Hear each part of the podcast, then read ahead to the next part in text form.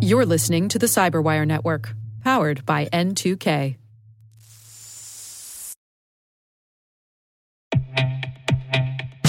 And now, a word from our sponsor, SpyCloud, the leader in operationalizing cybercrime analytics. Traditional threat intelligence is a thing of the past. Cyber criminals are stealing vast amounts of credentials, session cookies, and financial data every day, and it's hard to keep up. SpyCloud is the trusted partner businesses turn to to fully understand their darknet exposure risk and neutralize threats before it's too late. SpyCloud alerts your organization as soon as an employee or customer's data appears on the darknet, so you can act faster than bad actors to prevent cyber attacks like ransomware, session hijacking, account takeover, and online fraud. With insights from the industry's largest repository of recaptured data, protect the digital identities and systems most important to your business. Get your free corporate darknet exposure report at spycloud.com slash cyberwire and see what information criminals have in their hands today. That's spycloud.com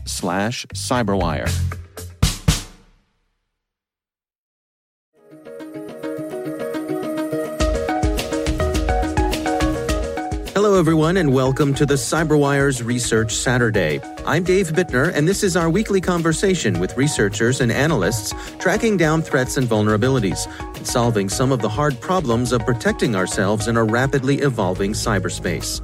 Thanks for joining us.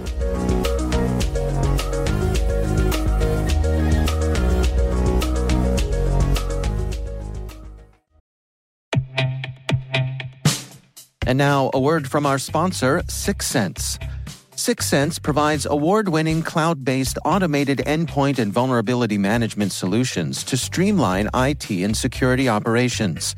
With its advanced platform, businesses gain complete visibility and control over their infrastructure, reducing IT and security risks and optimizing operational efficiency. With Syxsense, you'll get real time alerts, risk based vulnerability prioritization and remediations, and an intuitive automation and orchestration engine so you can focus on your core business goals confident in the knowledge that your enterprise is secure, compliant, and running smoothly. To learn why enterprises choose Syxsense, visit syxsense.com.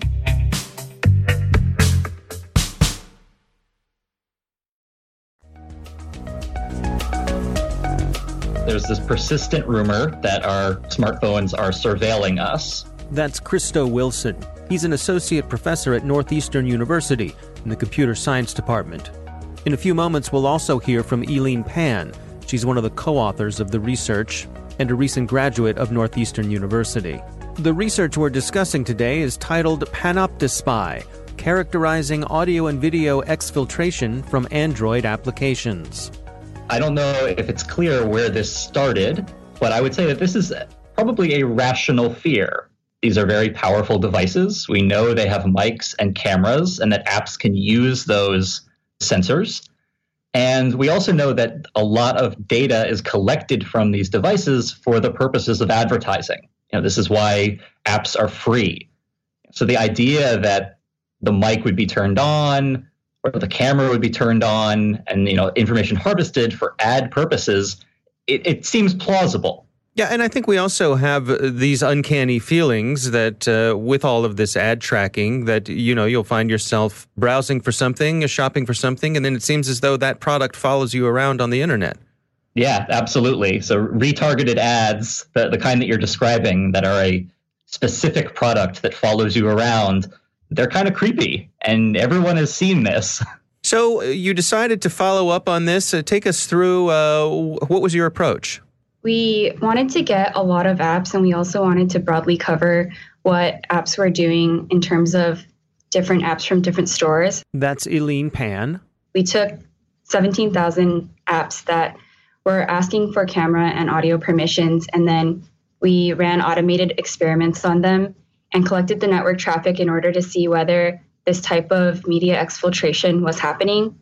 And at the end of it, we ended up not finding audio being exfiltrated, but we did find some other stuff like screen recordings and some unexpected photo exfiltration as well. Hmm. So let's dig into it some here. I mean, take me through uh, the gathering up of the devices and the types of uh, techniques you use to test them out. So we have a, a closet full of Android phones that's our automated test bed. And then we go to the various app stores and we we grab the most popular applications from different categories. You know, as Elleen said, about 17,000 of them. So then one at a time, those apps get sent to a test phone and there's a program that interacts with it. So it clicks on buttons, it types on the keyboard, it tries to access different screens.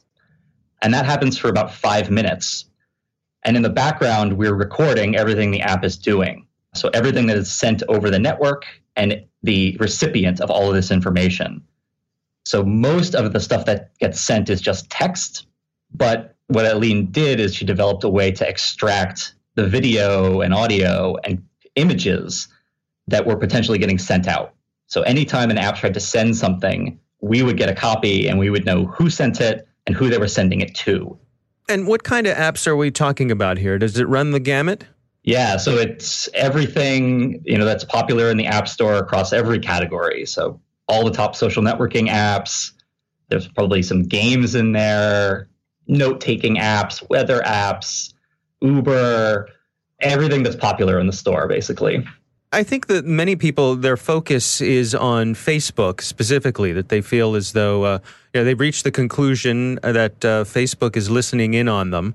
The story that you hear is that, uh, you know, I was discussing a vacation to Hawaii and suddenly in Facebook up popped, uh, you know, flights to Hawaii or, uh, you know, travel sites or things like that. Uh, did you look specifically at Facebook? We did. But the caveat is that Facebook is easily one of the most complicated apps, probably in the entire App Store. So, what were you able to do, and what were the conclusions that you came to?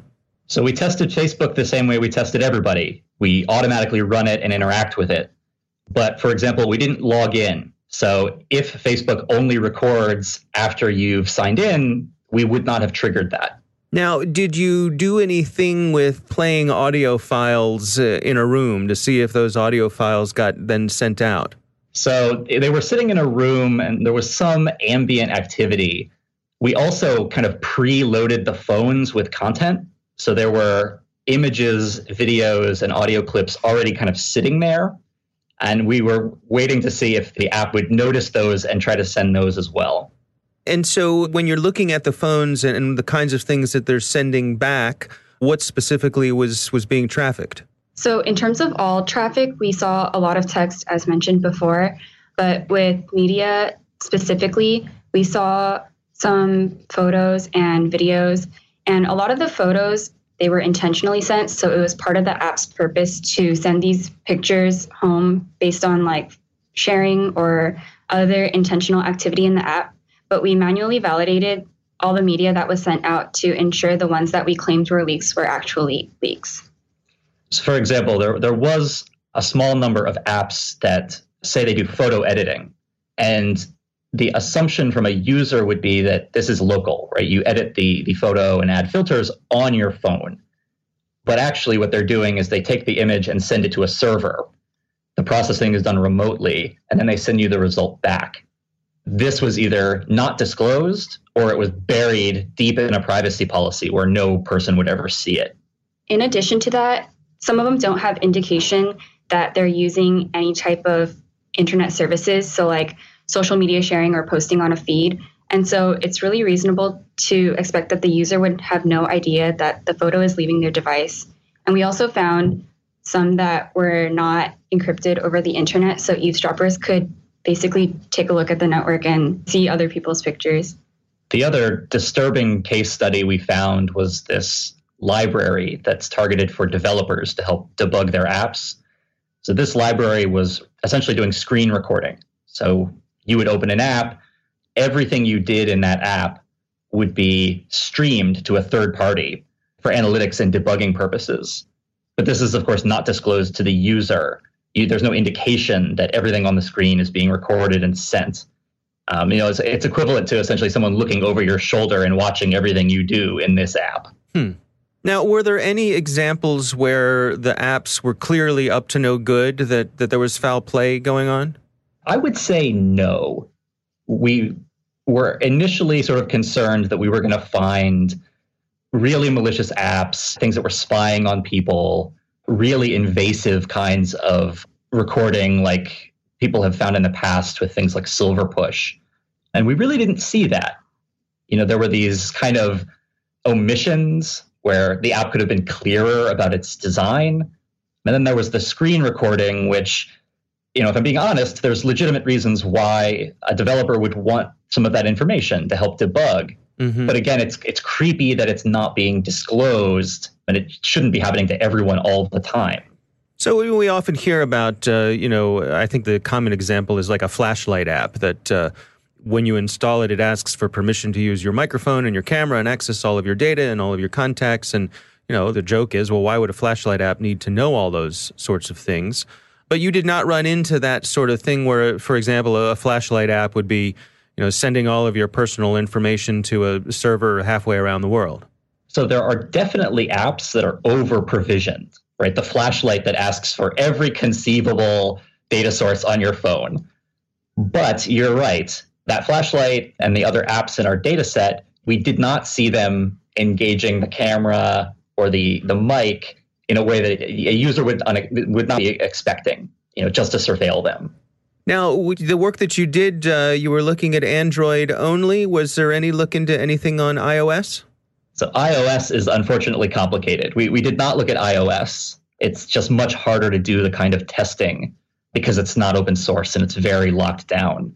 But that said, the capabilities you know, for the things that we saw, those capabilities are also available in iOS. So, for example, the library we found that was recording the screen, there's a version of that library for iOS. So, these things are almost certainly happening there on iPhone as well.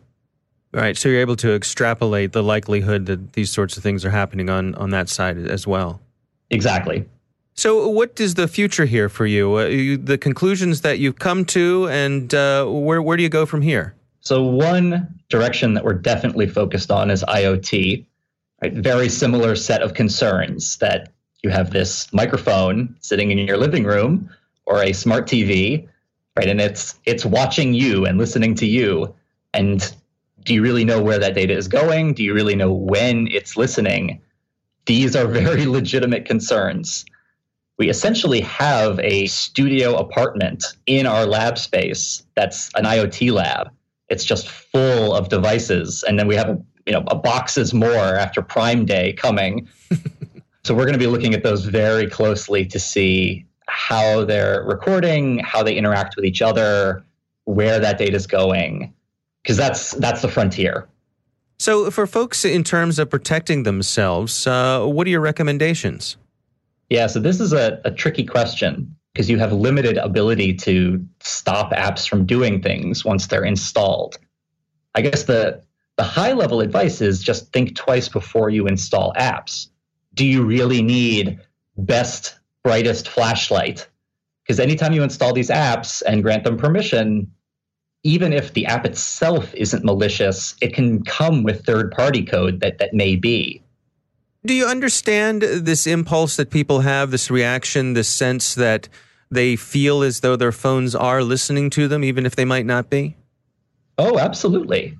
It doesn't help that companies like Facebook have these patent applications for systems that would do exactly this. And there have been cases in the past where apps were caught turning the mic on and surveilling without the user's consent or knowledge. An ad company called Silverpush was doing this. There was a recent case where a, a soccer app was engaging the mic to see if the user was around an illegal broadcast of a game. So these concerns are valid. Plus, you then have the targeted advertising issue, which is very creepy. And you know, the phone is always there. So when you talk about a vacation to Hawaii and then you get that ad for Hawaii, it doesn't seem like a coincidence. Right. It's very easy to to infer that something happened even though it, it may not have happened the way that you're sort of connecting the dots in your mind. Yeah. So, one thing to think about is is audio transcription technology really that accurate? Hmm. You know, for anyone who's used Siri or Google Assistant, I think we we all get the sense that they're not really that great yet. Mm-hmm. So the idea that the easiest way to get your data would be to surveil your audio. That's a bit of a stretch. The other thing is that we we don't really realize how much data we give away routinely just through our actions online. Every time you're searching, every time you're browsing, every time you're clicking, all of that's being collected and then put through machine learning algorithms to infer things about you. If you're going on travel sites or you're searching for day trips in Hawaii, it's it's not hard to infer your interest in you know Hawaiian plane flights. Mm-hmm. Yeah, and even tracking your your location. You know, an app like Facebook knows where you are and what events you might be interested in, and uh, your other friends and your friends list who are at the same place at the same time. You're, there's certainly a lot of things that uh, they can put together without needing to listen to you. Absolutely. You may not be the one doing the searches for vacations, let's say, but if your friend is or your partner is, it's so easy to connect that to you. What's the bottom line here for those who are out there uh, with these concerns that uh, primarily Facebook and, and many of the other apps may be listening to them? Do you say uh, maybe not such a big concern?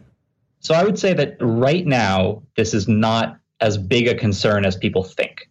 The idea that you're constantly being surveilled by your phone is probably not true. Now, that doesn't mean there won't be apps in the future or, or corner cases where apps are malicious and this happens. But in general, sort of writ large, there's other things you should be more concerned about. Elleen, what's your take on this? What conclusions did you have? Yeah, I definitely feel the same way that there is just a lot of ways that companies track us other than the microphone. And in that way, I just feel like I should be more mindful of my activity online or just how I'm being tracked in those ways and not as specifically concerned about my phone listening to me, but just being aware of my privacy as a whole. One thing that's worth mentioning is, you know, in cases where we did find apps that were not disclosing things, right? We we did responsible disclosure to those companies. We also responsibly disclosed all of this to Google. So Google issued a statement saying that they've taken, you know, appropriate action against some of these apps, specifically ones that were recording the screen. Hmm. So this was a case where some direct good came out of the research.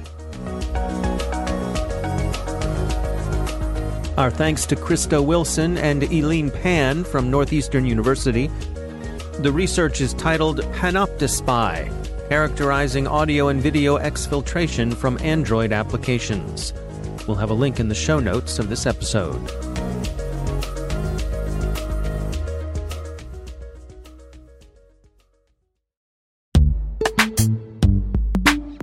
Word from our sponsor, Netskope. Netskope is a worldwide leader in SASE and Zero Trust. Its unified platform, Netskope One, provides optimized access and zero trust security for people, devices, and data anywhere they go, helping customers reduce risk, accelerate performance, and get unrivaled visibility into any cloud, web, and private application activity.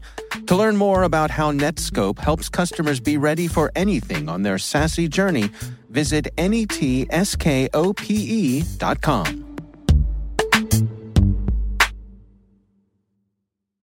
The CyberWire Research Saturday is proudly produced in Maryland out of the startup studios of Data Tribe, where they're co building the next generation of cybersecurity teams and technologies. Our amazing CyberWire team is Elliott Peltzman, Puru Prakash, Stefan Vaziri, Kelsea Bond, Tim Nodar, Joe Carrigan, Carole Theriault, Ben Yelin, Nick Veliky, Gina Johnson, Bennett Moe, Chris Russell, John Petrik, Jennifer Eiben, Rick Howard, Peter Kilpe, and I'm Dave Bittner. Thanks for listening.